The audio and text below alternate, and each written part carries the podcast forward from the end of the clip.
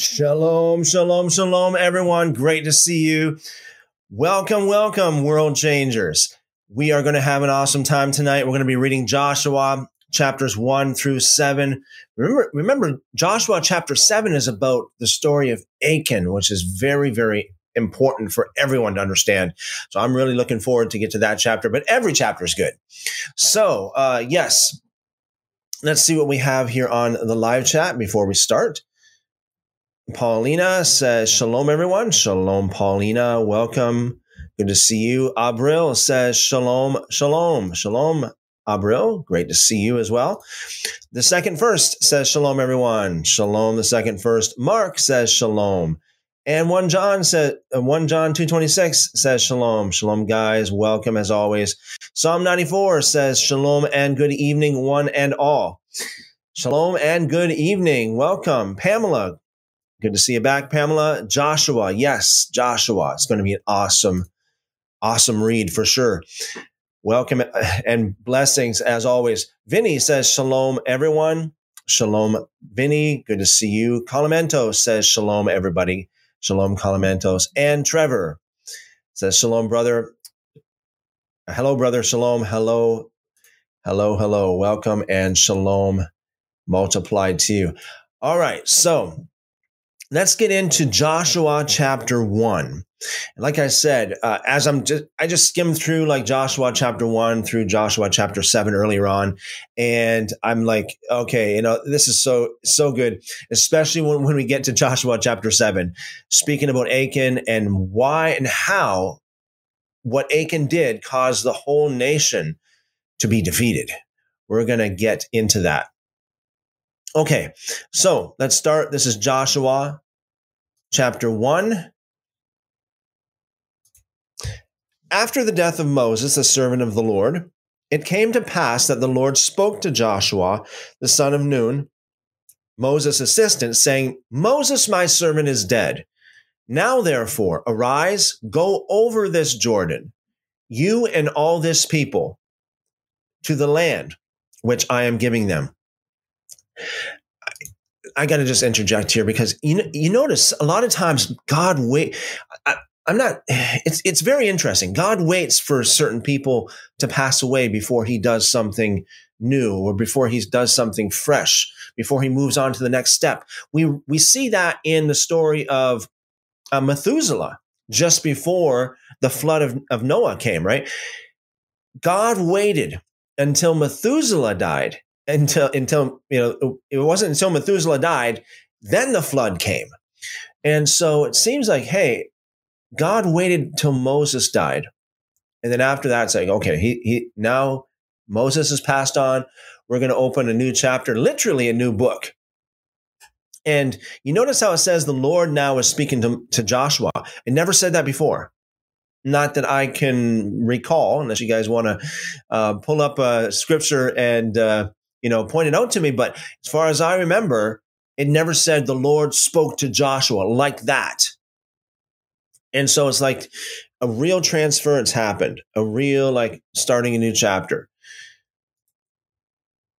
So Moses, uh, so so the Lord spoke to Joshua and said, the, "Moses, my servant, is dead. Therefore, now therefore, arise, go over this Jordan, you and all this people, to the land which I am giving them, the children of Israel." The land which I am giving to them, the children of Israel. Verse 3 Every place that the sole of your foot will tread upon, I have given you. As I said to Moses, that, that what an what an, uh, an awesome promise. You know, every place your soul, the sole of your foot treads upon, like everywhere you can go is yours. Everywhere you travel is yours. Verse 4 From the wilderness and this Lebanon as far as the great river, the river Euphrates, all the land of the Hittites, and to the great sea toward the going down of the sun shall be your territory. No man shall be able to stand before you all the days of your life. As I, wa- as I was with Moses, so I will be with you. I will not leave you nor forsake you. Very familiar phrase, as we know that Yeshua himself used that. Verse 6 But be strong and of good courage. For to this people you shall divide as an inheritance the land which I swore to their fathers to give them. Only be strong and very courageous. It seems like like this is like the primary focus of like this is like the primary command right now you know be strong and be very courageous. I'm going to give you the land. Just only only do this. Like, just be strong and very courageous. By the way you guys if you have if there's anybody in the live chat and you really want to get my attention and you have a special question that you want me specifically to answer make sure you uh, put at christopher in the live chat and i will uh, pay special attention to that. I, I can't, and I will read some of the other comments as well, but uh, I will spend more time on looking for uh, comments that are directed specifically for me. Okay. Only be strong and very courageous, that you may observe to do according to all the law which Moses, my servant, commanded you. Do not turn from it to the right or to the right hand or to the left, that you may prosper wherever you go. This book of the law shall not depart from your mouth. The Torah shall not depart from your mouth. That should be a command for the church today, right? But you shall meditate in it day and night, that you may observe to do according to all that is written in it. For then you will make your way prosperous, and then you will have good success. Have I not commanded you? Be strong and of good courage. Do not be afraid, nor be dismayed, for the Lord your God is with you wherever you go. Then Joshua commanded the officers of the people, saying, Pass through the camp and command the people, saying, Prepare provisions for yourselves, for within three days you will cross over this Jordan to go in to possess the land which the Lord your God is giving you to possess. And to the Reubenites, the Gadites, and the half tribe of Manasseh, Joshua spoke, saying, Remember the word which Moses, the servant of the Lord, commanded you, saying, The Lord your God is giving you rest and is giving you this land. I find it very, very intriguing that just a little side note here. I find it very, very intriguing that the concept of rest and the promised land is like a package deal. You know, you uh you will go to the land and you will find rest. You will you will be given rest and the land. We read about this rest, by the way, in the Psalms. We also read that about that rest uh, in the book of Hebrews as well. Verse 14 Your wives, your little ones, and your livestock shall remain in the land which Moses gave you on this side of the Jordan. But you shall pass before your, your, bro- your brothers armed, all your mighty men of valor, and help them until the Lord has given your bro- your brothers rest as he gave you and they also have taken possession of the land which the Lord your God is giving them. Then you shall return to the land of your possession and enjoy it, which Moses, the Lord's servant, gave you on this side of the Jordan toward the sunrise. So they answered Joshua, saying, All that you command us, we will do. And wherever you send us, we will go. Just as we heeded Moses in all things, so we will heed you. Only the Lord your God will be with you, as he was with Moses. Only the Lord your God be with you, as he was with Moses.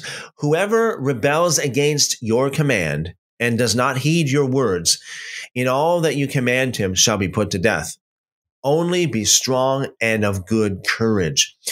You know what? Like, let me just stop here for a second. I mean, this is the end of chapter one anyway, but look at this. Look at this. Of course, Joshua, like, what is all that Joshua commands them? What are the words that that he speaks. That we read we read about it earlier. It's it's actually the Torah, and and they're saying like everybody who does not do all basically the commands of the Lord, the Torah, shall be put to death.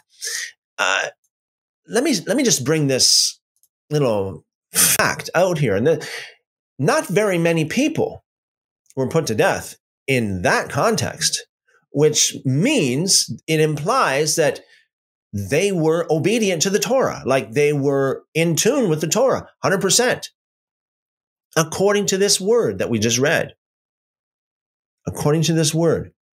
Whoever rebels against your command and does not heed your words in all that you command him shall be put to death. Only be strong and of good courage.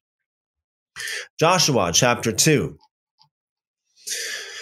Now Joshua the son of Nun sent out two men from, Aca- from Acacia Grove in the footnotes from Shittim, as some uh, translations would would have Shittim instead of Acacia Grove, but apparently that's what it means in the Hebrew. Means Acacia Grove.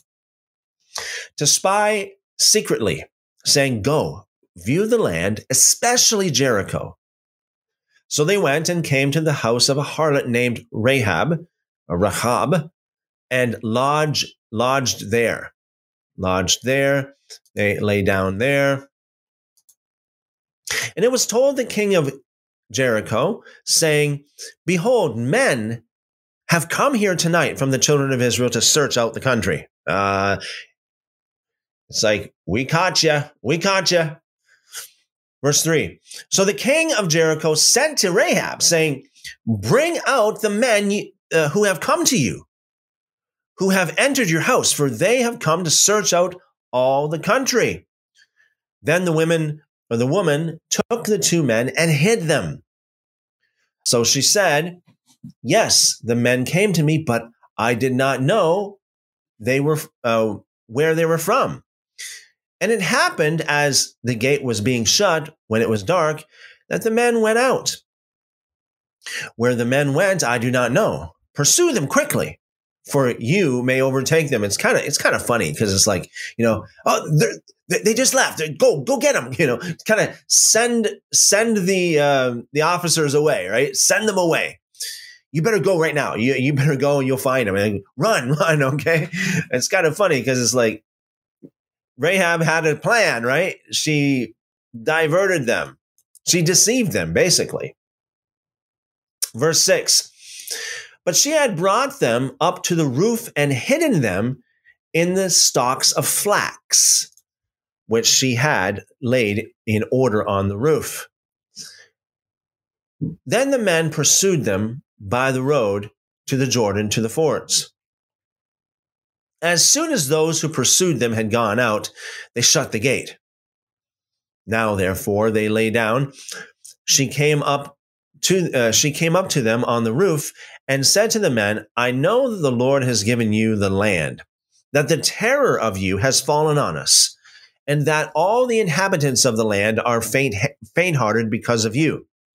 For we have heard how the Lord dried up the water of the Red Sea for for for you uh, excuse me dried up the water of the Red Sea for you when you came out of Egypt and what you did to the two kings of the Amorites who were on of the Jordan, Sihon and Og, or Sihon and Og, whom you utterly destroyed. And as soon as we heard these things, our hearts melted. Neither did, did there remain any more courage in anyone because of you. For the Lord your God, he is God in heaven above and on earth beneath. Now, therefore, I beg you, swear to me by the Lord, since I have shown you kindness. Notice the kindness that she did to them basically saved her. Right. And actually, this is in accordance with the Torah. It is in accordance with the Torah. The Torah teaches very plainly that it's because of kindness. A lot of times you're saved. I'm not talking about just just saved as in well, you know, like, you know, Rahab, uh, she was able to wiggle her way out of trouble with the king. No, I'm talking about really saved. Remember in Matthew chapter 25, Yeshua did the same thing, right? He, um, well, he said on the day of judgment, basically when all nations are gathered together to him, to, uh, basically for for judgment, uh, the parable of the sheep and the goats. He said that the sheep and the goats will be divided, and the sheep, he'll say to them, basically, summarized, basically, because of your kindness, because of what you did, you're saved. Come, go on into the kingdom of the, you know, welcome, you know, enter into the joy of the Lord. And to the goats, because of what they did or did not do, more like it, they were condemned. Now, that's the teaching of, of Yeshua, how he's going to judge everyone on that great and dreadful day. That's what it says. And it's very, very much in tune with what we read here in Joshua, what we've already read in the Torah. Uh, since, so Rahab is basically begging these spies, since I have shown you kindness, that you also will show kindness to my father's house and give me a true token. He footnotes a pledge of truth. And spare my father, my mother, my brothers, my sisters, and all that they have, and deliver our lives from death. So the men answered her, Our lives for yours. If none of you tell this business of ours, and it shall be when the Lord has given us the land that we will deal kindly and truly with you. Then she let them down by a rope through the window, for her house was on the city wall. She, she dwelt on the wall. And she said to them, Get to the mountain, lest the pursuers meet you. Hide there three days until the pursuers have returned. Afterward, you may go your way. So the men said to her, We will be blameless of this oath of yours, which you have made us swear, unless when we come into the land, you bind this line of scarlet cord, Indo, through which you let us down, and unless and unless you bring your father, your mother, your brothers, and all your father's household to your own home. So it shall be that whoever goes outside the doors of your house into the street, his blood shall be on his own head, and we will be guiltless. And whoever is with you in the house, his blood shall be on our head if a man is laid on him. Or excuse me, if a hand is laid on him. And if you tell this business of ours, then we will be free of your oath which you made us swear. Then she said, According to your words, so be it. And she sent them away, and they departed. And she bound the scarlet, the scarlet cord in the window. They departed and went to the mountain and stayed there three days until the pursuers returned. The pursuers sought them all along the way, but did not find them. So the two men returned, descended from the mountain, and crossed over, and they came to Joshua the son of Nun, and told him all that had befallen them. And they said to, to Joshua, by the way, Joshua here in the Hebrew is literally Yeshua. Okay, it's the same name as Jesus, actually. Um, Joshua is a transliteration from the Hebrew Yahushua or Yeshua, but Jesus is a transliteration of the Greek, which is a transliteration of the Hebrew. Uh, actually, uh, let me just make it more clear here. Jesus, as we have it today, is a modified, modernized transliteration of the Greek Jesus, which is a transliteration of the Hebrew short form of Yahushua or Yeshua, uh, which is Yeshu. Okay, so we have Yeshu. No, excuse me. Let, us go right. Let's go right to the the root. Yahushua. Okay. Made a little bit shorter, Yeshua. Made a little bit shorter, Yeshu. A lot of people were named, uh, well, at least they were called Yeshu um, back in the days of of Yeshua, of Jesus. A lot of people were called Yeshu. We read that through um, some of the ancient Jewish uh, literature. Okay, basically, Yeshu is a Hebrew. Uh, it's almost like Joshua and Josh, like we have today. A lot of people you call them Josh, right? Um, and but on their birth certificate it says Joshua, but nobody really calls them Joshua. They, everybody calls them Josh. In the same way, back in those days, nobody really called. I mean, Josh. It was like Yeshu, Yeshu. It was a short form of Yeshua or Yeshua. Okay, Yeshu. Now, when that was translated into the, excuse me, transliterated into the Greek, the Greek added an S at the end, which they always do. It's like Marcus. I shouldn't say always, but for some reason, the ancient Greek naming convention always, yeah, here I said always again, quite commonly not always, but quite commonly added an S at the end of, of names. Marcus, Lucas, Matthias, Ananias. Um, I mean, we can go on. There's lots of names like that that has the S, the S sound at the end. So the Greek translated transliterated ye, yes, Yesu into Jesus, Jesus, right? And over time, Jesus Okay. Jesus was translated, transliterated into the English as Jesus or Jesus, Jesus, Jesus, like this. And over time, the I E S U S became J E S U S because J is a is a relatively new letter in in the in, in English. In the uh, the letter J or the the sound of J is not in Hebrew at all. So the name Jesus was just a um it, it, basically it evolved over a period of 2000 years um, to what we have today but that's how it evolved. So it's it means the same it, it, it's talking about the same person means the same thing more or less um, but it's just all these different modifications and modernizations and transliterations that made it go from Yeshua to Jesus. Okay, so verse 24, and they said to Yeshua or Joshua, truly the Lord has delivered all the land into our hands. For indeed, all the inhabitants of the country are faint hearted because of us. Joshua chapter 3.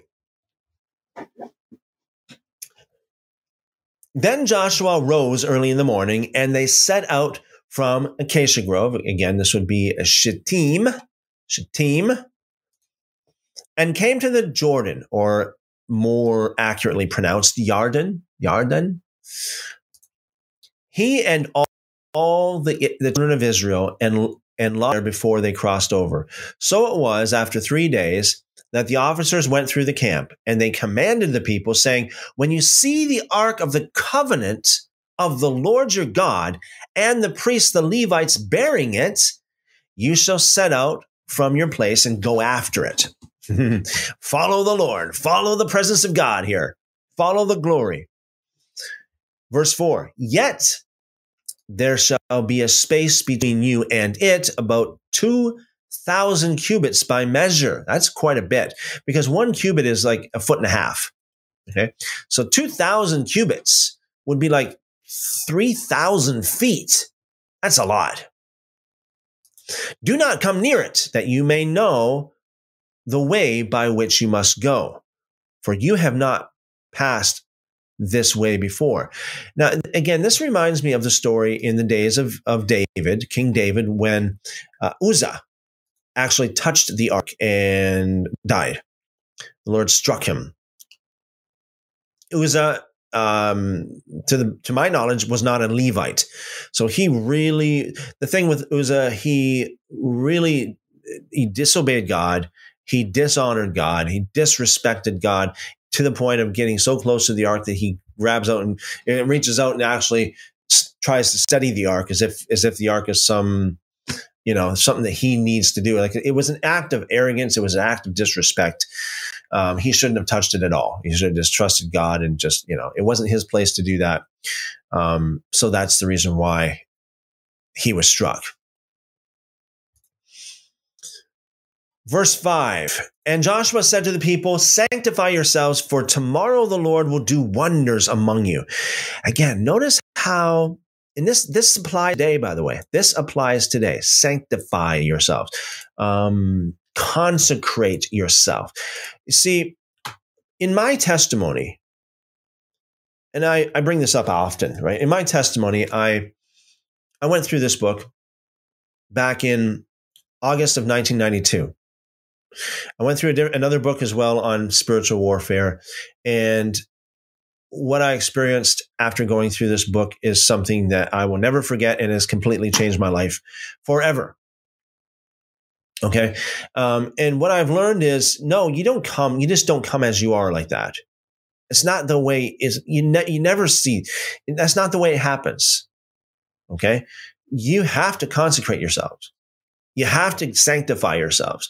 And this book uh, helped me back at back what was it now 30 years ago um, helped me to sanctify myself seven steps to freedom in christ um, getting rid of a lot of different sins and false doctrines and getting rid of uh, generational curses getting rid get of, getting rid of unforgiveness grudges um, all kinds of things that you can do to sanctify yourself. And I tell you, you do that, um, God will honor that.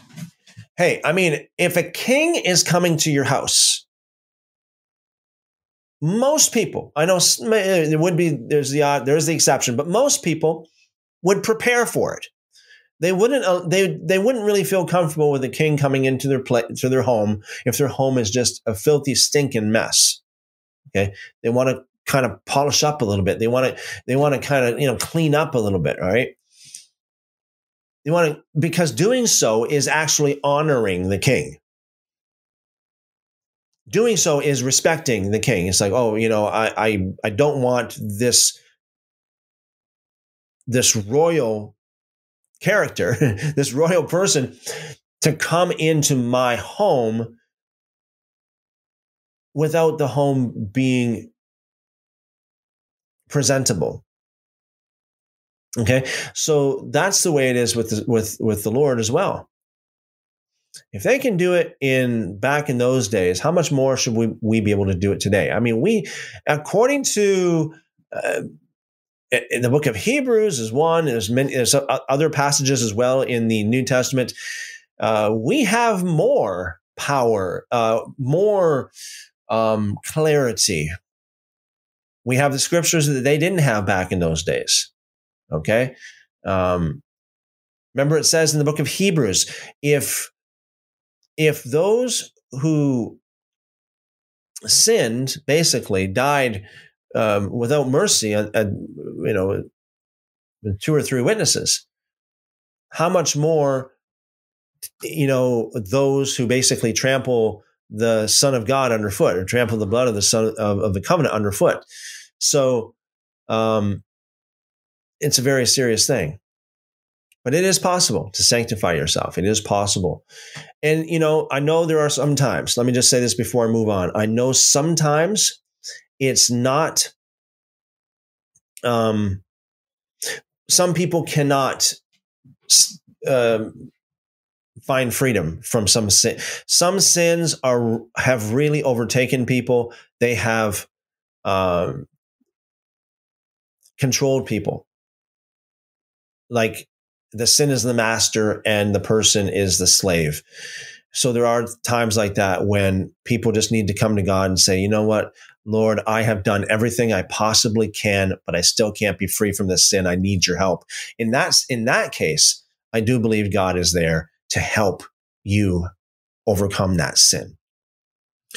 Uh, to help you to be to be set free right god is a god of freedom Verse 6 Then Joshua spoke to the priests, saying, Take up the ark of the covenant and cross over before the people. So they took up the ark of the covenant and went before the people. And the Lord said to Joshua, This day I will begin to exalt you in the sight of all Israel, that they may know that as I was with Moses, so I will be with you. I find that so interesting. I find that so interesting because it's like God is putting his stamp of approval on Joshua. Remember how God put a stamp of approval on Moses? Moses is like, hey, in the in the book of um, Exodus, at the very beginning, you know, Moses is like, hey, uh, how would they know that you have sent me? Like, I need to, you need to, you need to um, give me some credibility in the eyes of these people. You need to prove to these people that you have sent me. I'm not just making this up. And so we see this too, as well, here with Joshua. Verse 8 You shall command the priests who bear the ark of the covenant, saying, When you have come to the edge of the water of the Jordan, you shall stand in the Jordan. You shall stand in the Jordan. Very interesting. Um, let me just say this as well. For, for those of you who are serious, not just following God, the Lord, and, and obeying the commandments of God, but serious about really getting on track and, and really falling into the groove, so to speak, of what God has for you, you know, in this life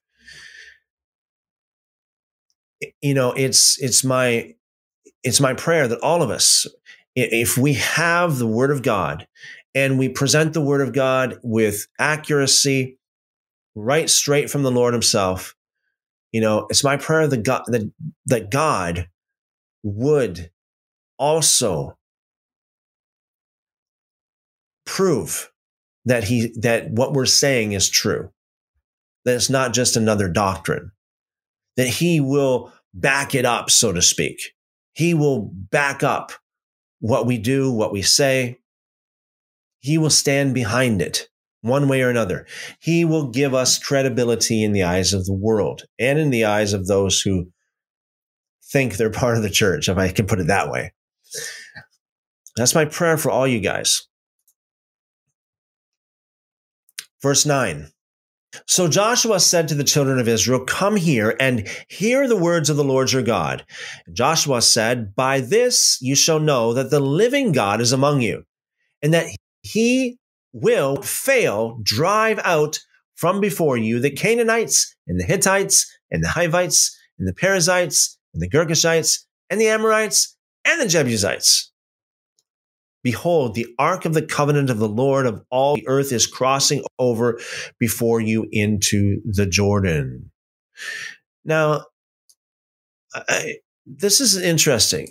It says right here, Lord is in, you know, capital L, but the rest of the word, ORD, is in, uh, you know, small letters, not capitals. So,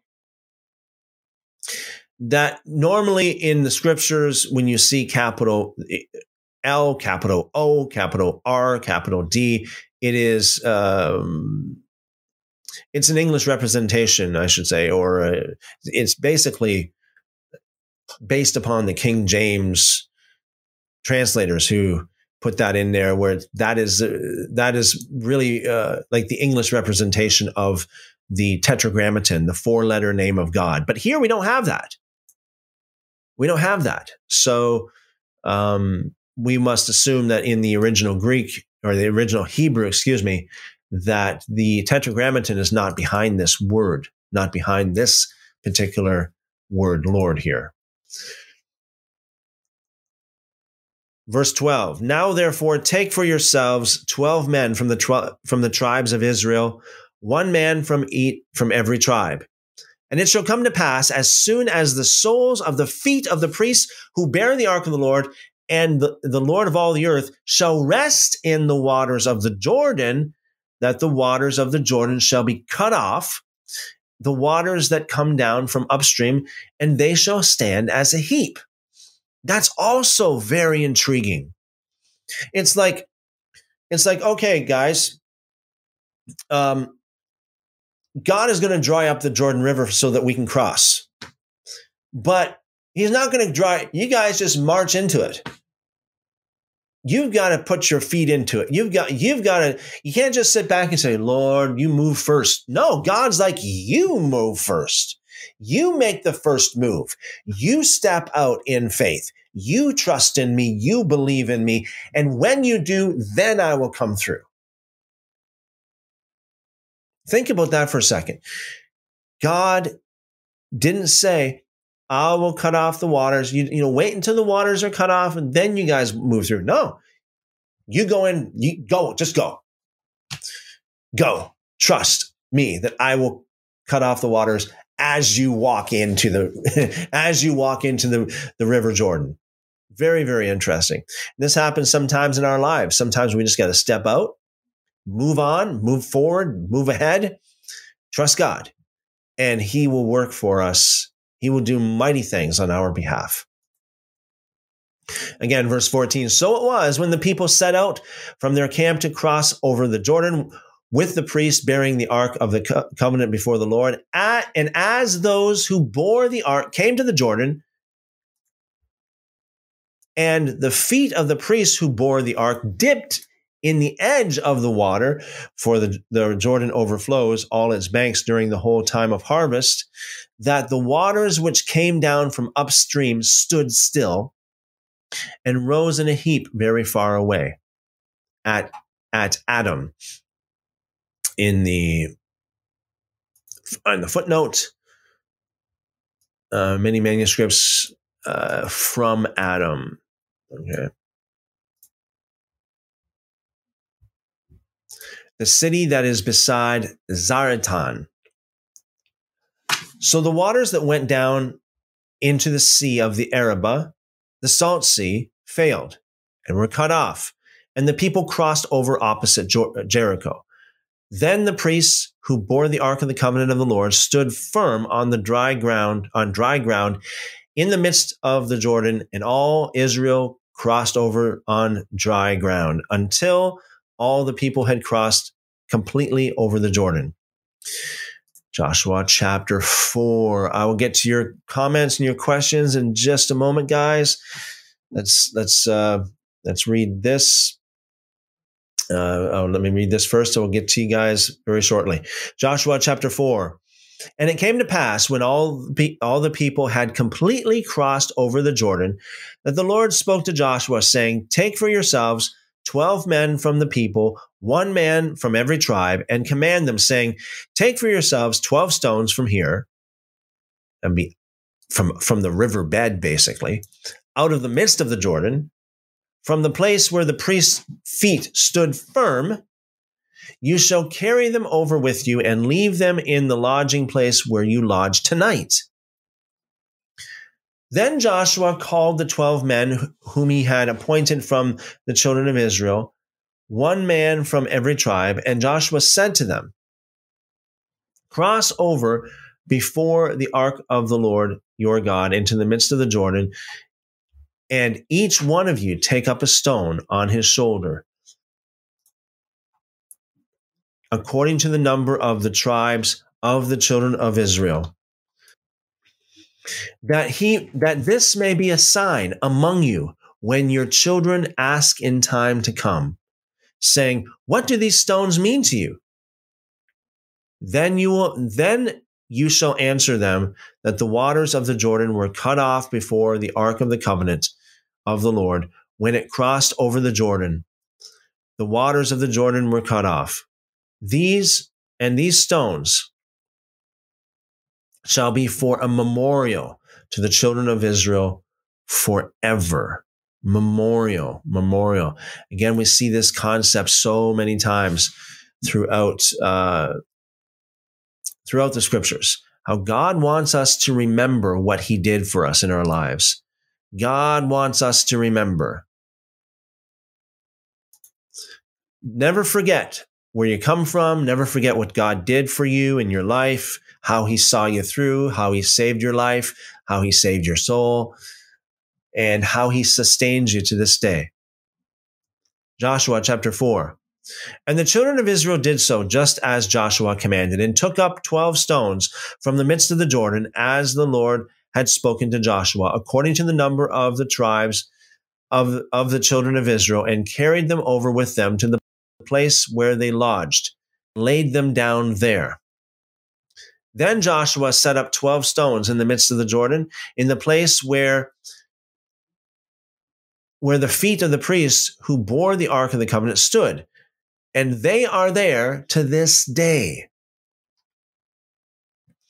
So the priests who bore the ark stood in the midst of the Jordan until everything was finished that the Lord had commanded Joshua to speak to the people according to all that Moses had commanded Joshua. And the people hurried and crossed over. Then it came to pass when all the people had completely crossed over that the ark of the Lord and the priests crossed over in the presence of the people. And the men of Reuben, the men of Gad, and the half tribe of Manasseh, or Manasseh, crossed over armed before the children of Israel as Moses had spoken to them. About 40,000, about 40,000 prepared for war, crossed over before the Lord for battle to the plains of Jericho.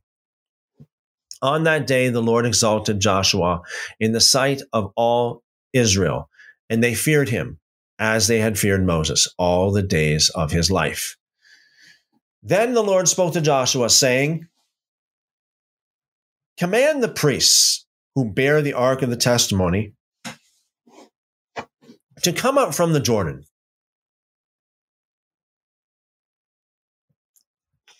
Joshua therefore commanded the priests, saying, Come up from the Jordan. And it came to pass when the priests who bore the ark of the covenant of the Lord had come from the midst of the Jordan, and the soles of the priests' feet touched the dry land, that the waters of the Jordan returned to their place and f- overflowed all its banks as before. Now, let me just stop here again, because I think it's little. It's important to have this little footnote in your mind. That that is figuratively speaking, baptism. So, baptism is not a new thing from the, in the New Testament. It is an old thing. Right from the very beginning, God created the whole earth out of water. The, the whole earth was baptized, basically, and then baptized again in the days of uh, Noah. Okay. And then, so the children of Israel, when they came out of Egypt, they went through the Red Sea. Figuratively speaking, that is still another baptism. That's baptism. They were all baptized into the Red Sea. I think, let me just see here. Let's see. Yeah, so you know what? Even uh, even Paul mentioned this in First Corinthians chapter ten, verse two. Uh, he said, uh, "And we're all baptized unto Moses in the cloud and in the sea." Right? So that was that was that generation. That generation got baptized in the sea, figuratively speaking, when they went through the Red Sea. Their children didn't, right? So while they were in the wilderness, they had children. And they all died off. Then the children, except for Joshua and Caleb, went through went to the promised land, right?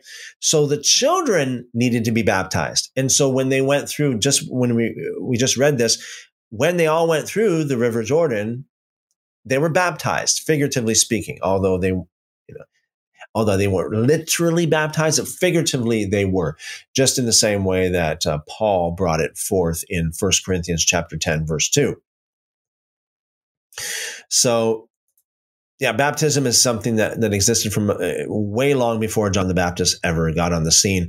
In fact, the baptismal quote unquote tanks, the mikvah, um, they say there's archaeological evidence that mik- the mikvah um, existed before John the Baptist was ever born. So again, um, we have evidence that this was a common thing. This was something that was practiced before John the Baptist was ever born, before Jesus was ever born. Joshua chapter 4, continuing with verse 19. Now the people came up from the Jordan on the 10th day of the first month, and they camped in Gilgal on the east of the east border of, of, of Jericho. And those 12 stones, which they took out of the Jordan, Joshua set up in Gilgal. Then he spoke to the children of Israel, saying, When your children ask their fathers in time to come, saying, What are these stones? Then you shall let your children know, saying, Israel crossed over this Jordan on dry land. For the Lord your God dried up the water of the Jordan before you, before you until you had crossed over, as the Lord your God did to the Red Sea, which he which he dried up before before us until we had crossed over, that all the peoples of the earth may know the hand of the Lord that is that it is mighty, that you may fear the Lord your God forever. Forever. Joshua chapter 5. So it was when all the kings of the Amorites who were on the west side of the, Jor- of the Jordan and all the kings of the Canaanites who were who were by the sea heard that the Lord had dried up the waters of the Jordan from before the children of Israel until we had crossed over, that their heart melted. Uh, I think mine would too. If I were, if I were them, yes, uh, definitely. It's like, wow, these people just, these are the same brood. These are the, this is the same nation that came out of Egypt. Look what happened to Egypt. And they went through the Red Sea. Now it happened to the Jordan and they're on their way into our land. Oh, yeah. I'd be a little bit nervous myself. And there was no spirit in them any longer because of the children of Israel. At that time, the Lord said to Joshua, Make flint knives for yourself and circumcise the sons of Israel again, again the second time. So Joshua made flint, flint knives for himself and circumcised the sons of Israel at the hill of the, of the foreskins and is the reason why Joshua circumcised them. All the people who came out of Egypt who were males, all the men of war, had died in the wilderness on the way after they had come out of Egypt. For all the people who had come out of Egypt had been circumcised, but all the people born in the wilderness on the way as they came out of Egypt had not been circumcised. So very interesting. Notice that it, they this is as a, as a side note here, notice that this is proof that they did this before the Torah was given to Moses. This before the Torah was given to Moses. They practiced these things. For the children of Israel walked 40 years in the wilderness till all the people who were men of war who came out of Egypt were consumed because they not obey the voice of the Lord, to, to whom the Lord swore that he would not show them the land which the Lord had swore to their fathers that he would give us, a land flowing with milk and honey. Then Joshua circumcised their sons, whom he raised up in their place, for they were uncircumcised, because they had not been circumcised on, on that on the way. So it was when they had finished circumcising all the people that they stayed in their places in the camp till they were healed. Then the Lord said to Joshua, This day I have rolled away the reproach of Egypt from you. Therefore, the name of the place is called Gilgal to this day. Gilgal means literally rolling, rolling. Now the children of Israel camped in Gilgal and kept the Passover on the 14th day of the month at twilight on the plains of Jericho. And they ate at the they ate of the produce of the land on the day after the Passover, unleavened bread and parched grain on the very same day. Then the manna ceased on the day after they had eaten produce of the land. And the children of Israel no longer had manna but they ate the food of the land of Canaan that year. See how God works. Let me just stop here for a second. See how God works, right? So it's like sometimes God doesn't move because you don't really, really need him to move. Likewise, God may stop moving. Uh, God may stop doing something for you because it's not. It's not like you really, really need it. So, God supernaturally gave them manna for many years. But when they came into the land, and they got this, they got another source of food, the manna stopped. And you know, that's basically God picks up at the end of your if you have circumstances that is just beyond your control, God picks up from there. If you have efforts or abilities and you've reached the end of those abilities, God picks up from there. So it's awesome how God works. Verse 13. And it came to pass when Joshua was by Jericho that he lifted his eyes and looked, and behold, a man stood opposite him with his sword drawn in his hand. Uh, keep in mind, keep in mind that um, whenever it says a man, sometimes, and this is a good example, um, sometimes it means literally an angel, an angel of the Lord. Remember, angels many times appear as human beings. They appear as human beings, or at least like a human being. In, in some ways, so so much that people don't even know the difference, as we read in the book of Hebrews you know, entertain strangers because a lot of people have entertained angels unawares. So behold, a man stood opposite him with a sword drawn in his hand. And Joshua went to him and said to him, Are you for us or for our adversaries? Now, I believe this word adversaries in the original Hebrew probably would have something to do with Satan in it. Let's just have a look. Joshua chapter 5, verse 13. Okay, so looking in the interlinear.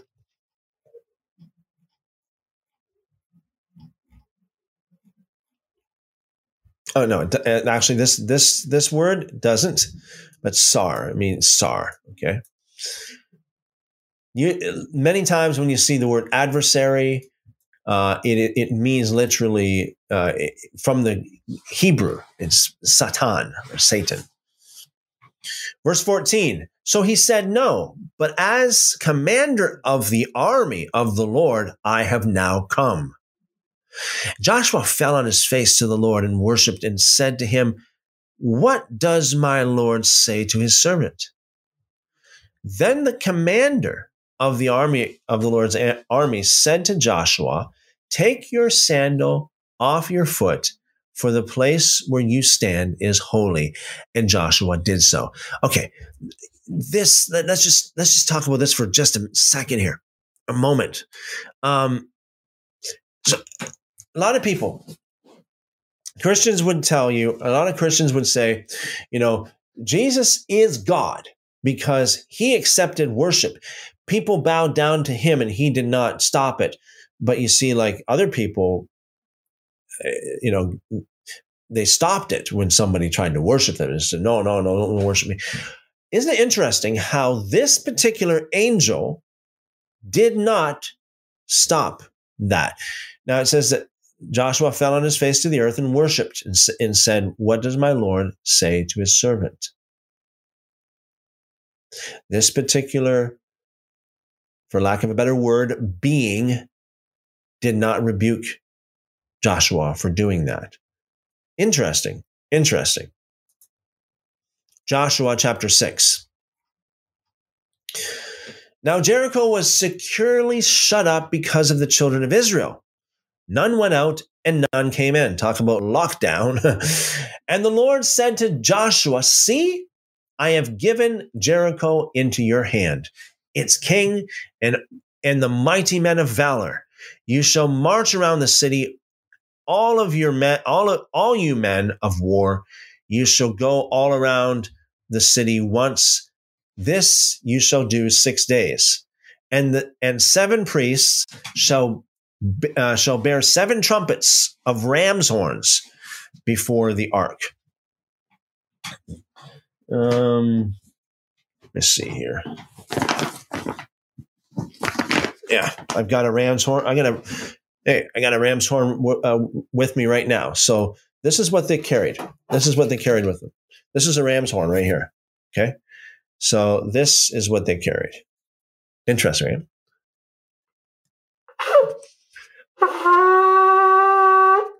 That's what they used. Ram's horn.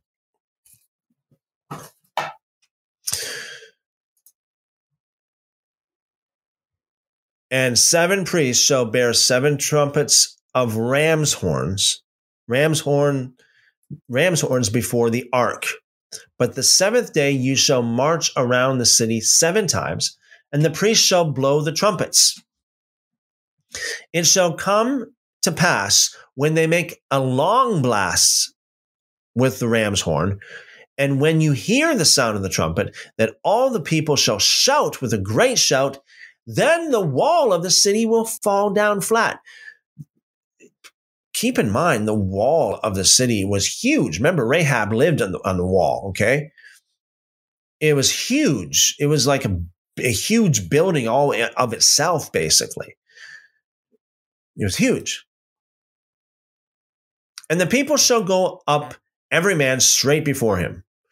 Then Joshua, the son of Nun, called the priests and said to them, Take up the ark of the covenant and let seven priests bear seven trumpets of ram's horns before the ark of the Lord.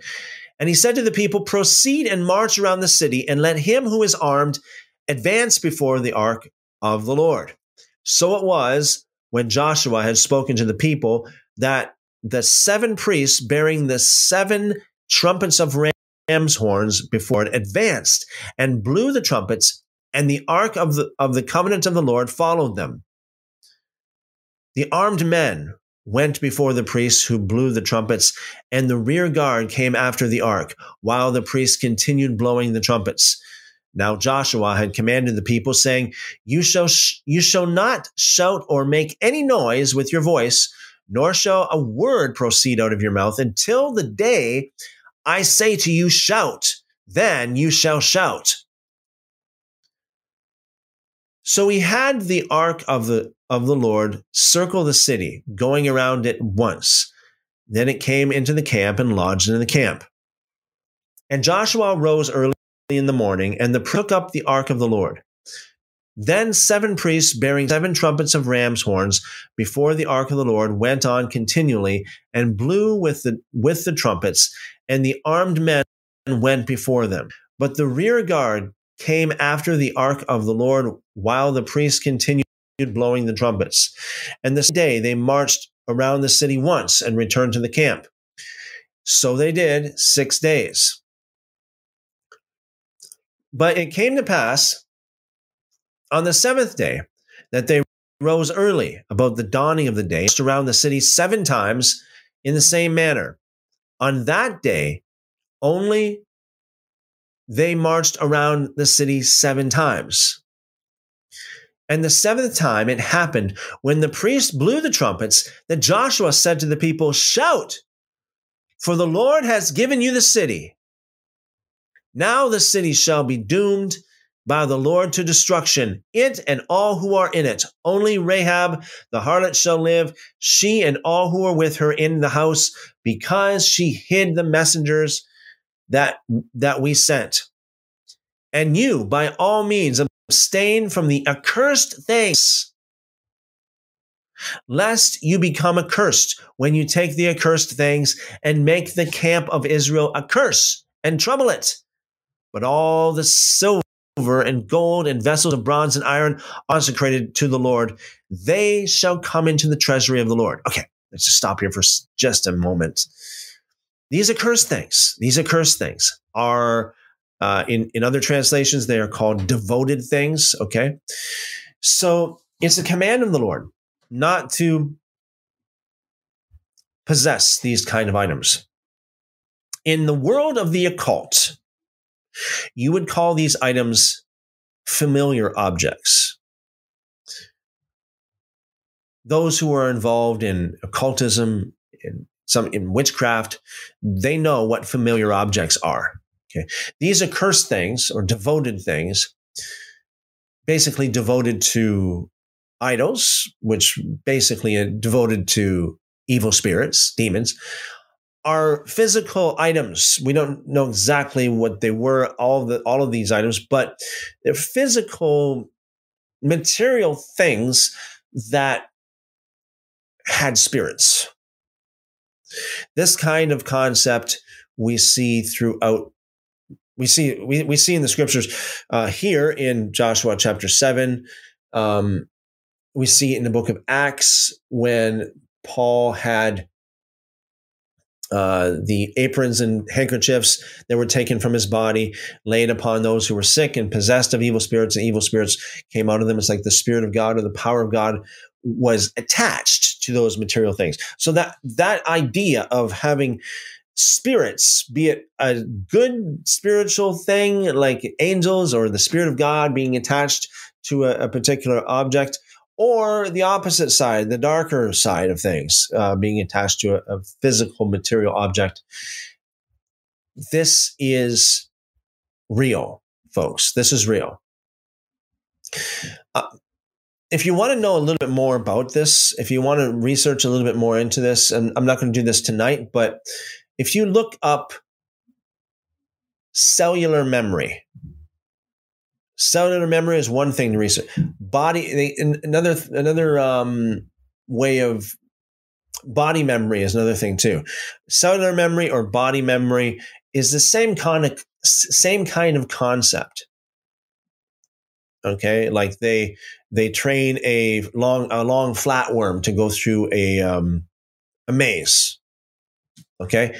And so they train this flatworm to do it. Then they cut off its head, basically. They cut off its brains. They cut it right down to the very smallest piece that they, to the smallest that they could cut off everything from this worm. You know, they cut it down as small as possible before it dies because this worm grows everything back again. Okay. So after they cut off its brain, so to speak, it grows back again with the same memory. It's it's very interesting. Um, so things can have spiritual depth to them. So how can something retain memory without a brain? We must say it's got to be spiritual. It's got it's got to be spiritual. How can something retain memory without a brain? we see, um, and you'll hear people who have received implants, organ implants, and they take, and some of the characteristics of the person that that came from, they they acquire. Um, some of the tastes, uh, some of their some it's, it's it sounds weird i know very super weird but uh, not only that but there is a story of a woman who was brutally murdered and they they didn't know who did it but they um she did it like her they took one of her organs and i guess she wanted her her organs to be um donated um and so the the recipient of this organ had um, dreams nightmares after they got this organ in them, right? They had nightmares of this car with this license plate. And they just kept on having this recurring dream over and over again. Finally, the police actually thought, well, maybe there's something to it. And because of that, they actually tracked down the murderer.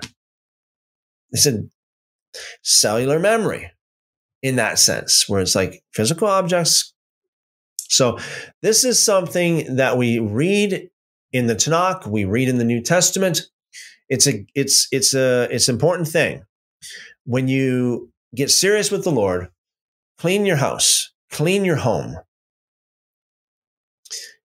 of anything that should not be there. Books, music, clean your computer, movies, okay?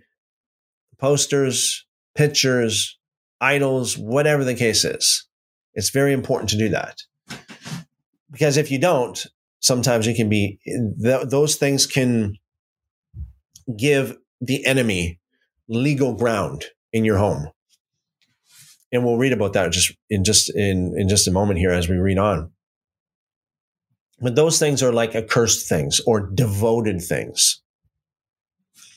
So this is a command of Joshua to the people, and you by all means abstain from the accursed things, lest you become accursed when you take of the accursed things and make the camp of Israel curse and trouble it. But all the silver and gold in the vessels of bronze and iron are consecrated to the Lord. They shall become, they shall come into the treasury of the Lord. So the people shouted when the priests blew the trumpets, and it happened when the people heard the sound of the trumpet, and the people shouted with a great shout that the well, the wall fell down flat. Remember, this wall is like a huge building. It was just like a, yeah, it was a building, really. It's like an apartment building. There were Rahab lived on it or in it. Then the people went up into the city, every man straight before him, and they took the city. And they utterly destroyed all that was in the city, both man and woman, young and old, ox and sheep and donkey, with the edge of the sword. But Joshua had said in the two to the two men who had spied out the country, Go into the harlot's house, and from there bring out the woman and all that she has, as you swore to her. And the young men who had been spies went in and brought out Rahab, her father, her mother, her brothers, and all, all that she had. So they brought out all her relatives and left them outside the camp of Israel, and they burned the city and all that was in it with fire. Only the silver and gold and vessels of bronze and iron mm. they put into the treasury of mm. the house of the Lord. And Joshua spared Rahab the harlot, her father's house, and all that she had. So she dwells in Israel to this day, because she hid the messengers whom Joshua sent out, sent to spy out Jericho. Then Joshua charged them at that time, saying, Cursed be the man before the Lord who rises up and builds this city, Jericho. He shall lay its foundation with, with his firstborn. As youngest, he shall set it up, set up its gates. So the Lord was with Joshua, and his fame spread throughout all the country. Joshua chapter 7. But the children of Israel committed a trespass regarding the accursed things for Achan, Achan. Achan, the son of Carmi, the son of Zabdi, the son of Zerah, of the tribe of Yehuda, Judah, took of the accursed things. He took these things that they shouldn't be taking, ungodly things, things that were devoted to another god, idol, so on and so forth. So the anger of the Lord burned against the children of Israel. Now Joshua sent from Jericho to Ai, which is beside Beth Aven, the east side of Bethel, and spoke to them, saying, Go up and spy out the country. So the men went up and spied out Ai.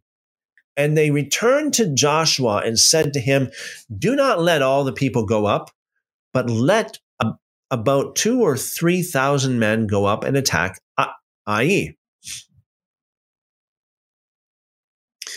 Do not weary all the people there, for the people of Ai are few. So 3,000 men went up there from the people, but they fled before the men of Ai. And the men of Ai struck down about six men, for they chased them from before the gate as far as Shebarim and struck them down on the, on the descent. Therefore, the hearts of the people melted and became like water. Then Joshua tore his clothes and fell to the earth on his face before the ark of the Lord until evening. He and the elders of Israel, and they put dust on their heads. And Joshua said, Alas, Lord God. Again, this God in capitals is probably the, um, yeah, here it is, the Yod He Waw He, um, the tetragrammaton. Okay. And the reason why they got God here instead of Lord, because I guess it would sound weird to go Lord, Lord, but Lord God. Why have you brought this people over the Jordan at all? To deliver us into the hand of the Amorites to destroy us? Oh, that we had been content and, and dwelt on the other side of the Jordan. O Lord, what shall I say when Israel turns its back before its enemies? For the Canaanites and all the inhabitants of the land will hear it and surround us and cut off our name from the earth. Then what will you do for your great name? Now, very interesting. Let me just kind of interject here. Notice during the conquest, there were it's one victory over another victory over another victory over another victory. They're always getting victory. Everybody was afraid of them. Everybody was running away from them. They were they were they were just success after success after success. They were surprised when they lost. They were surprised when it seemed like the men of ai were you know it struck down 38 men and chased them. They were surprised. What happened? You notice today, a lot of Christians are the opposite, right? They're the opposite. It's like they're so used to being defeated. They're so used to being on the being under. It's like if all of a sudden, boom, they, they gain a great victory, then they're surprised. Wow, now I got a victory. It shouldn't be that way. It should not be that way should always be victorious, always be victorious and successful in everything you do. Verse 10 So the Lord said to Joshua, Get up. Why do you lie thus on your face? Israel has sinned. As always, when you got something bad happens to you, when something bad happens to you, you got to ask yourself, where did I go wrong? What happened here? Did I disobey God somewhere? Did I do that that would cause, that would give the enemy legal ground to do what he's doing here in my life? So the Lord said to Joshua, Israel has sinned, and they have also transgressed my covenant, which I commanded them. For they have even taken some of the accursed, accursed things.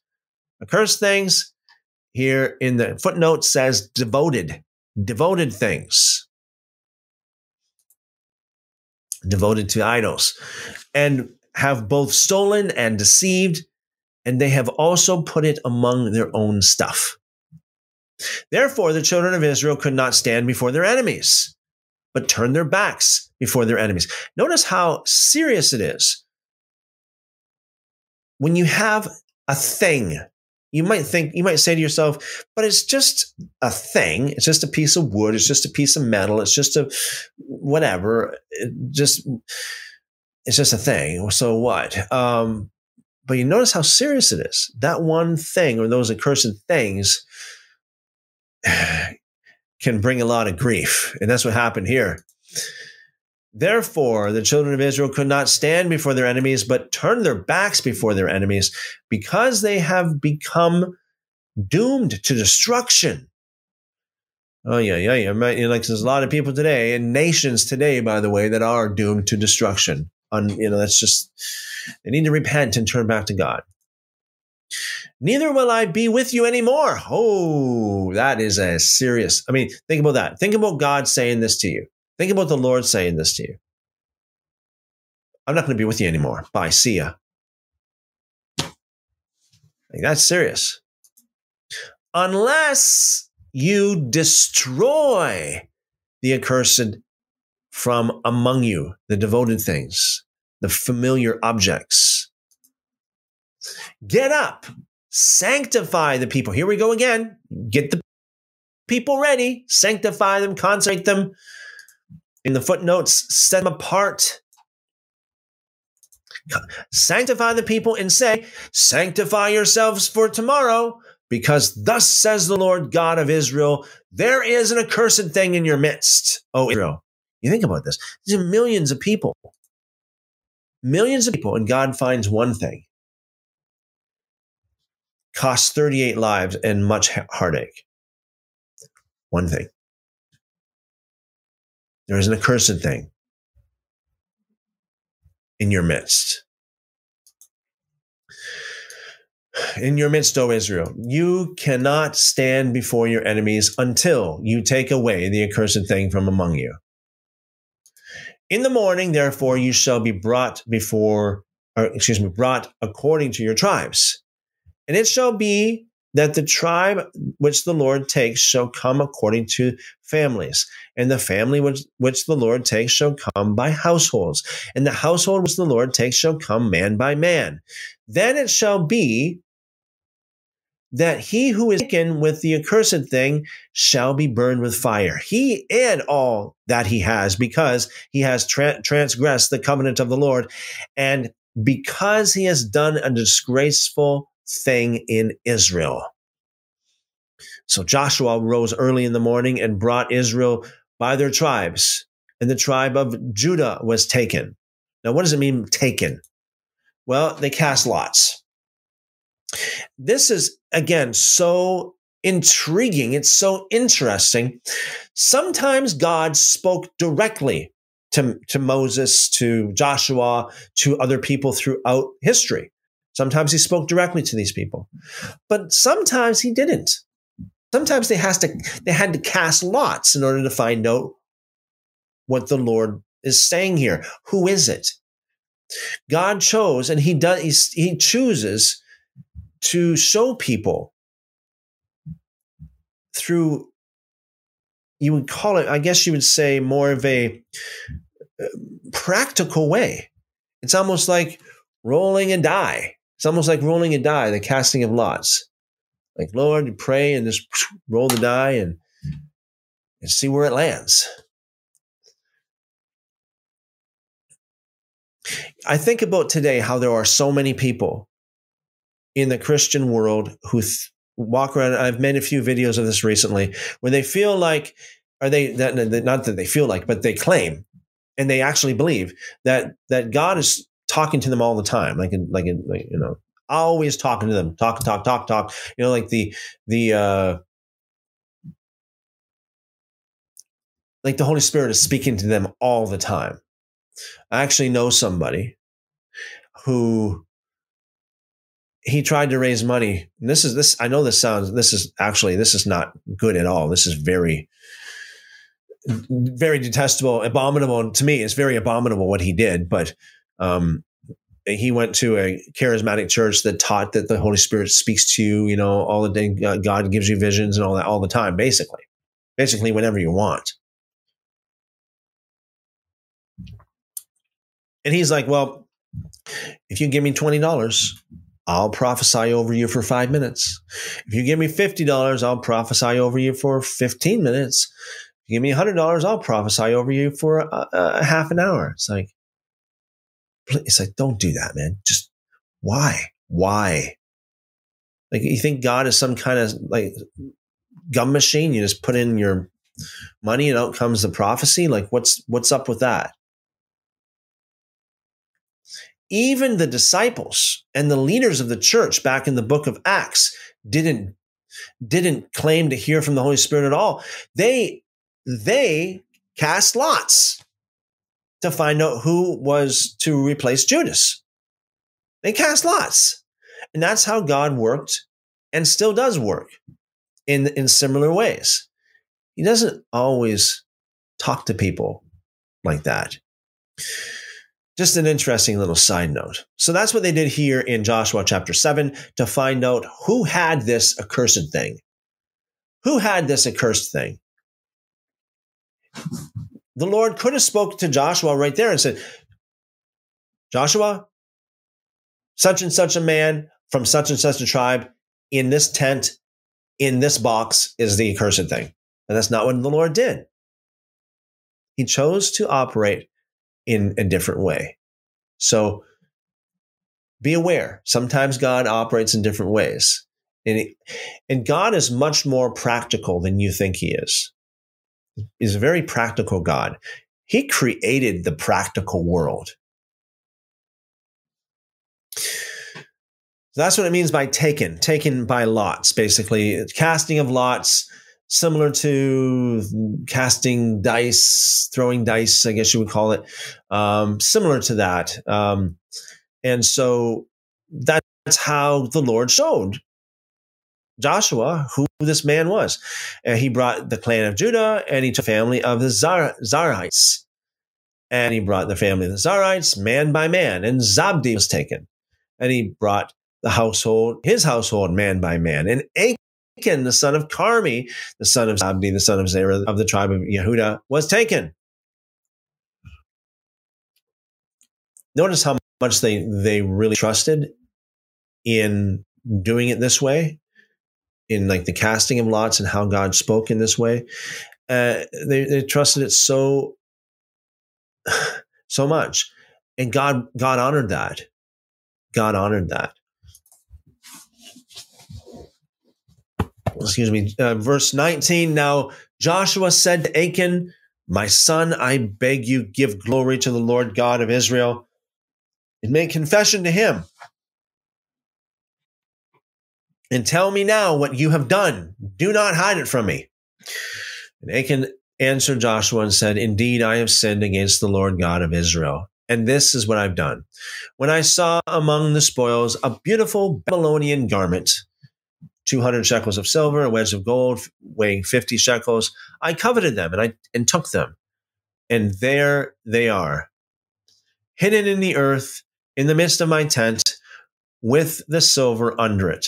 So Yeshua sent messengers and they ran tent. And there, there it was, hidden in his tent with the silver under it. And they took from them, uh, they took them from the midst of the tent, brought them to, to Yeshua or Joshua and to all the children of Israel and laid them out before the Lord.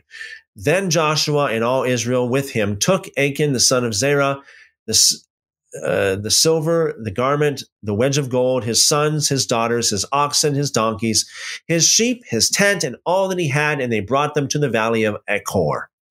And Joshua said, Why have you troubled us? The Lord will trouble you this day. So all Israel stoned him with stones, and they burned them with fire after they had stoned them with stones.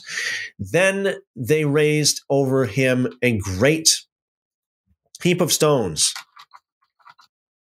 still there to this day. So the Lord turned from the fierceness of his anger. Therefore, the name of that place has been called the Valley of Achor to this day. To this day. Awesome, awesome, awesome. Okay, so um, yes, I'm going to be taking your questions, your comments, uh, just in the, in just a minute, in, in, just a few minutes. In the meantime, what I'm going to do here is I'm going to ask Hannah to come back to the keyboard, play a few minutes.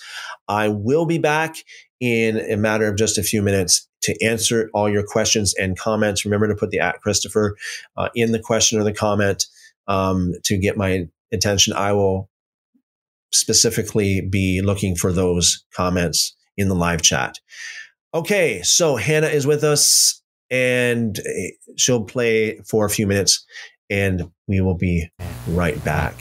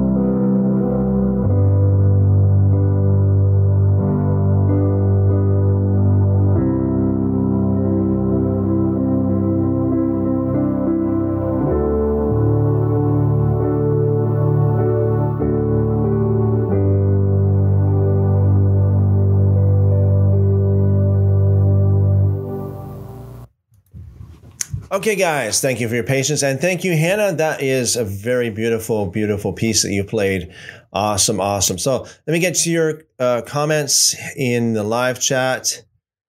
Um, Amanda says, Shalom all. Shalom, man. Amanda. Good to see you.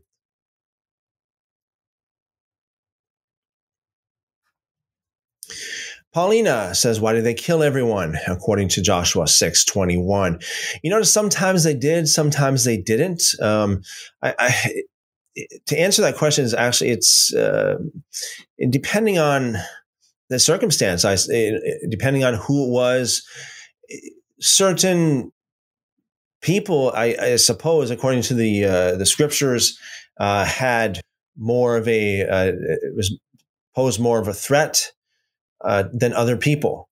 Um, I it reminds me of a video that I saw um, a couple years ago of a man who went around and asked people if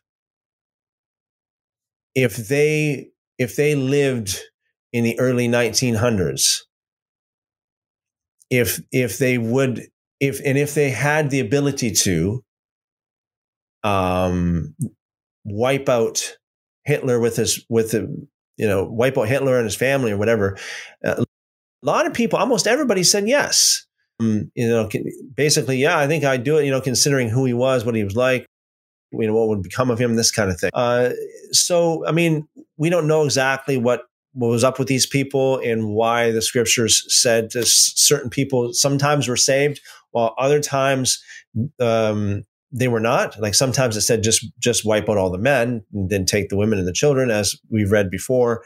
Um, and sometimes it says just wipe them all out.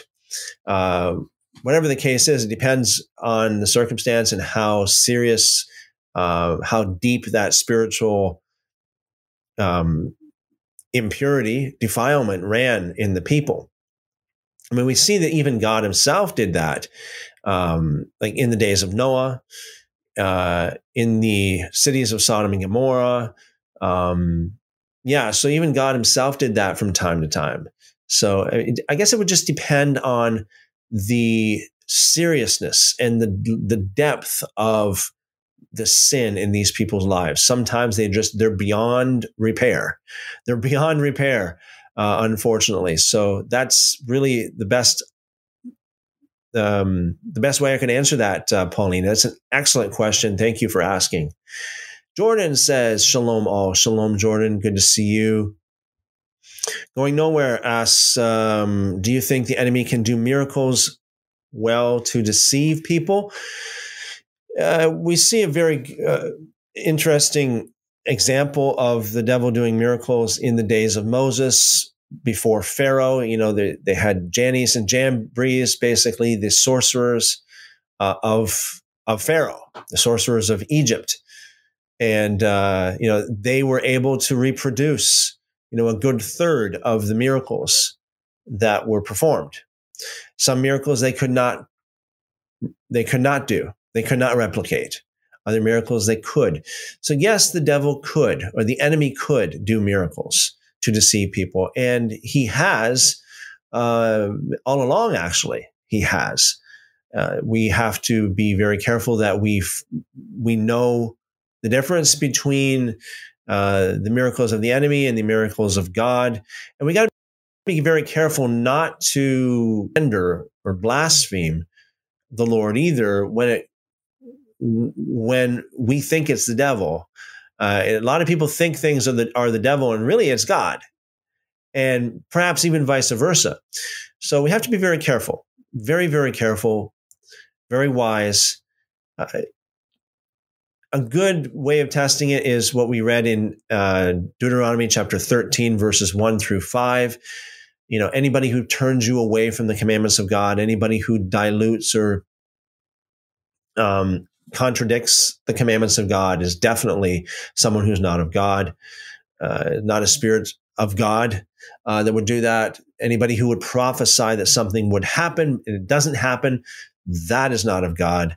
Uh, so those are the uh, really primary ways to to tell who uh, which prophet is of God and which, which prophet is not of God.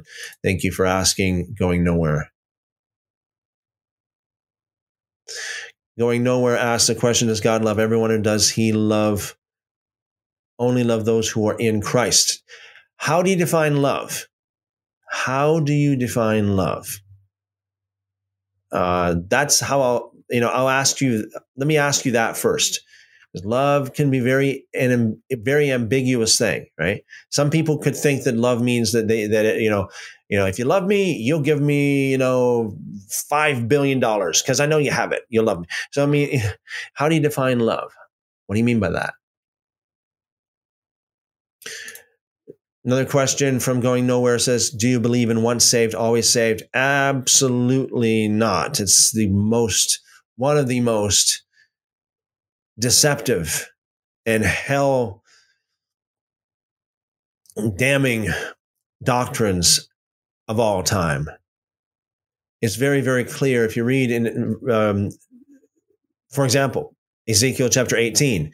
If you lived all of your life right before the Lord, if you if you always were in, in line with the with the instructions of God, with the Torah, and then you in the last few days of your life, or the last few hours of your life for that matter, the last few weeks of your life, whatever, um, the last part of your life, you turn from your from righteousness and you do wickedness, you will not be saved. God will look at you as if you've done wickedness all your life. He won't even remember the good the good things. He won't he won't even remember the things that that would pertain to salvation. You you just you know so yeah it, there there's a lot more to that but yeah it's it's very clear throughout scripture that's the case uh, HP says, I don't know if you answered or not, but I, you actually, I, ha- I did answer. Uh, I'll, I'll wrap I'll, in a nutshell. I'll, I'll, give you the answer again. Um, how does one meditate on things in a biblical Christian way? It's not so meditating in an, in a say like in a yoga way or in a cultic way in a, in a Uh, according to the world is basically just kind of zoning out your mind and that kind of thing. That's not what meditating on the scriptures means. That's not what meditating on the Lord means.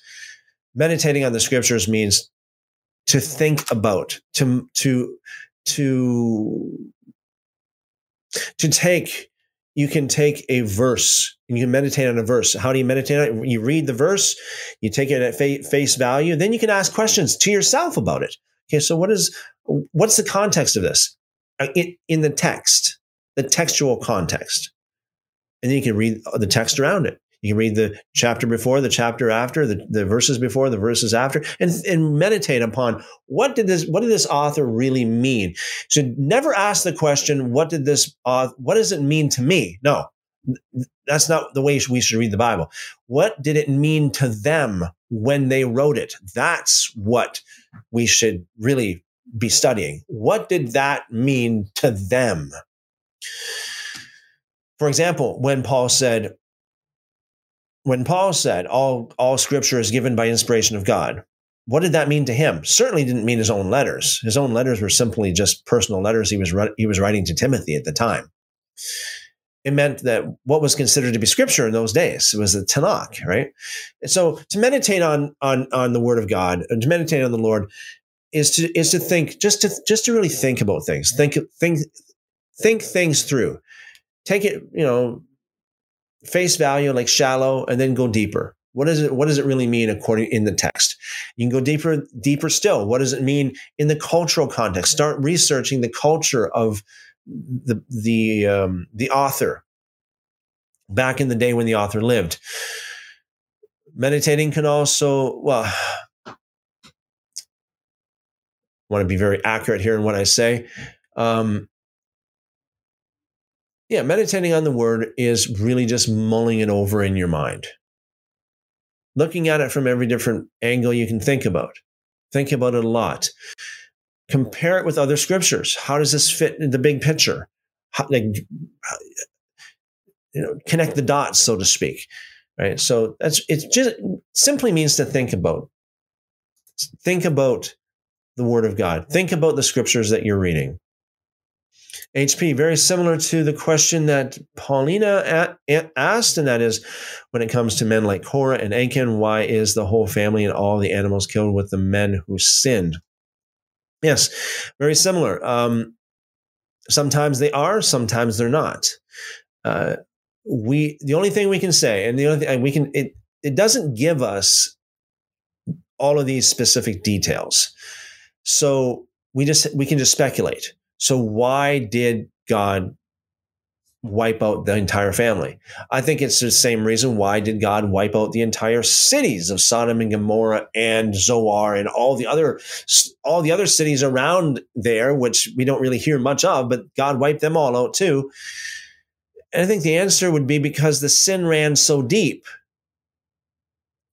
The pollution and defilement, the spiritual wickedness and the roots of those of that spiritual wickedness was just so deep that's the only way that it could be purged. So uh, yes tonight we are uh, a little bit earlier than usual so i'm going to wrap it up right now. Thank you very much hp going nowhere. Thank you very much um, paulina for your questions. Yeah so I'm, I'll be back, Lord willing, tomorrow night, same time, same place. We will pick up uh, uh, the book of Joshua again. Book of Joshua, as you as you see, is super super interesting. So yes, um, I wanted to make it early night tonight. As always, thank you guys for asking questions. Thank you for your comments. Thank you for your fellowship. 1 John 2 26 says, Thanks, Christopher. Good night. Thank you. Blessings multiplied to you, brother. All right. So, yes, uh, don't forget, you guys, um, Lord willing, we'll have uh, Onia with us on Saturday. It's the first time he is joining us on Shabbat. I'm really looking forward to it. I think it's going to be a very, very interesting, um, very, very interesting live stream. Uh, he's got a lot to say uh, about lots of different things. And I mean, it's good to hear all kinds of different viewpoints of, of uh, our different brothers and sisters, right? Lord willing, we will also have another brother with us as well. Uh, it is uh, it's a brother from South Africa. Uh, he's never been on before, and um, so he will be joining with us as well, Lord willing, on Saturday. So we have uh, kind of like a panel. It'll be myself, Onia, and this other brother. His name is Jason, and we'll be talking amongst ourselves. We will be just hanging out, discussing things. Man, you know, I'm sure we'll be talking about different things, things that we see eye to eye on, things we maybe we don't see eye, whatever. I mean, we'll have a great discussion regardless. Um, and I, I have these guests on because I think it's very important to to hear everybody out and to you know, hear the different sides, uh, the different viewpoints. And so yes, um, basic. Basically, we'll be penciling in some subjects like the Apocrypha would be one. Perhaps we'll get into the food laws, definitely talking about the Torah, the commandments, and so on and so forth. Definitely taking your questions and your comments as well. Um, and uh, yes, if there's any question or comment that you think that you'd like to ask all three of us, well, take note of it, write it down, and join us on Saturday. Uh, Saturday afternoon. I'm not sure where it would, what time it would be where you are, but Saturday afternoon where I am, uh, 2 p.m. Eastern, and uh, we'll be there doing that. So it's going to be uh, it's going to be an interesting, uh, a very interesting day. I think we'll all learn things and we'll all have fun. Right? We'll have fun in the Lord. Have a great time. I think that's what they did back in the days in, in, of Acts. I don't think that they were uh, they were uh, bored. I don't think they were bored at all in the book of Acts. I think they were having a great time, and so Lord willing, we'll have a great time on Saturday on Shabbat. Amen. Uh, so tomorrow is Thursday already. Wow, Thursday already is tomorrow. Um, then we go into Erev Shabbat on Friday yeah, so it's going to be very interesting. We're going to get into more of the book of Joshua and see what God would have us to learn uh, in Joshua. Amen. Going nowhere says, many blessings to you, Christopher. Have a good night. You too as well. blessings multiplied to you. Thank you very much. Okay, guys, I'll see you again tomorrow night, same time, same place, 7 p.m. Eastern, picking up where we left off and having a great fellowship as always. You guys are awesome as always. Thank you for joining. Thank you for your fellowship. Thank you for your questions and your comments. Make sure you share the video. You got anybody that you, that uh, would be interested in viewing? Make sure you share, share the video, and we'll see you again tomorrow night at 7 p.m. Amen. And as always, I pray the Lord bless you and keep you, make his face to shine upon you, lift up his countenance upon you, and give you wonderful, wonderful shalom. See you tomorrow.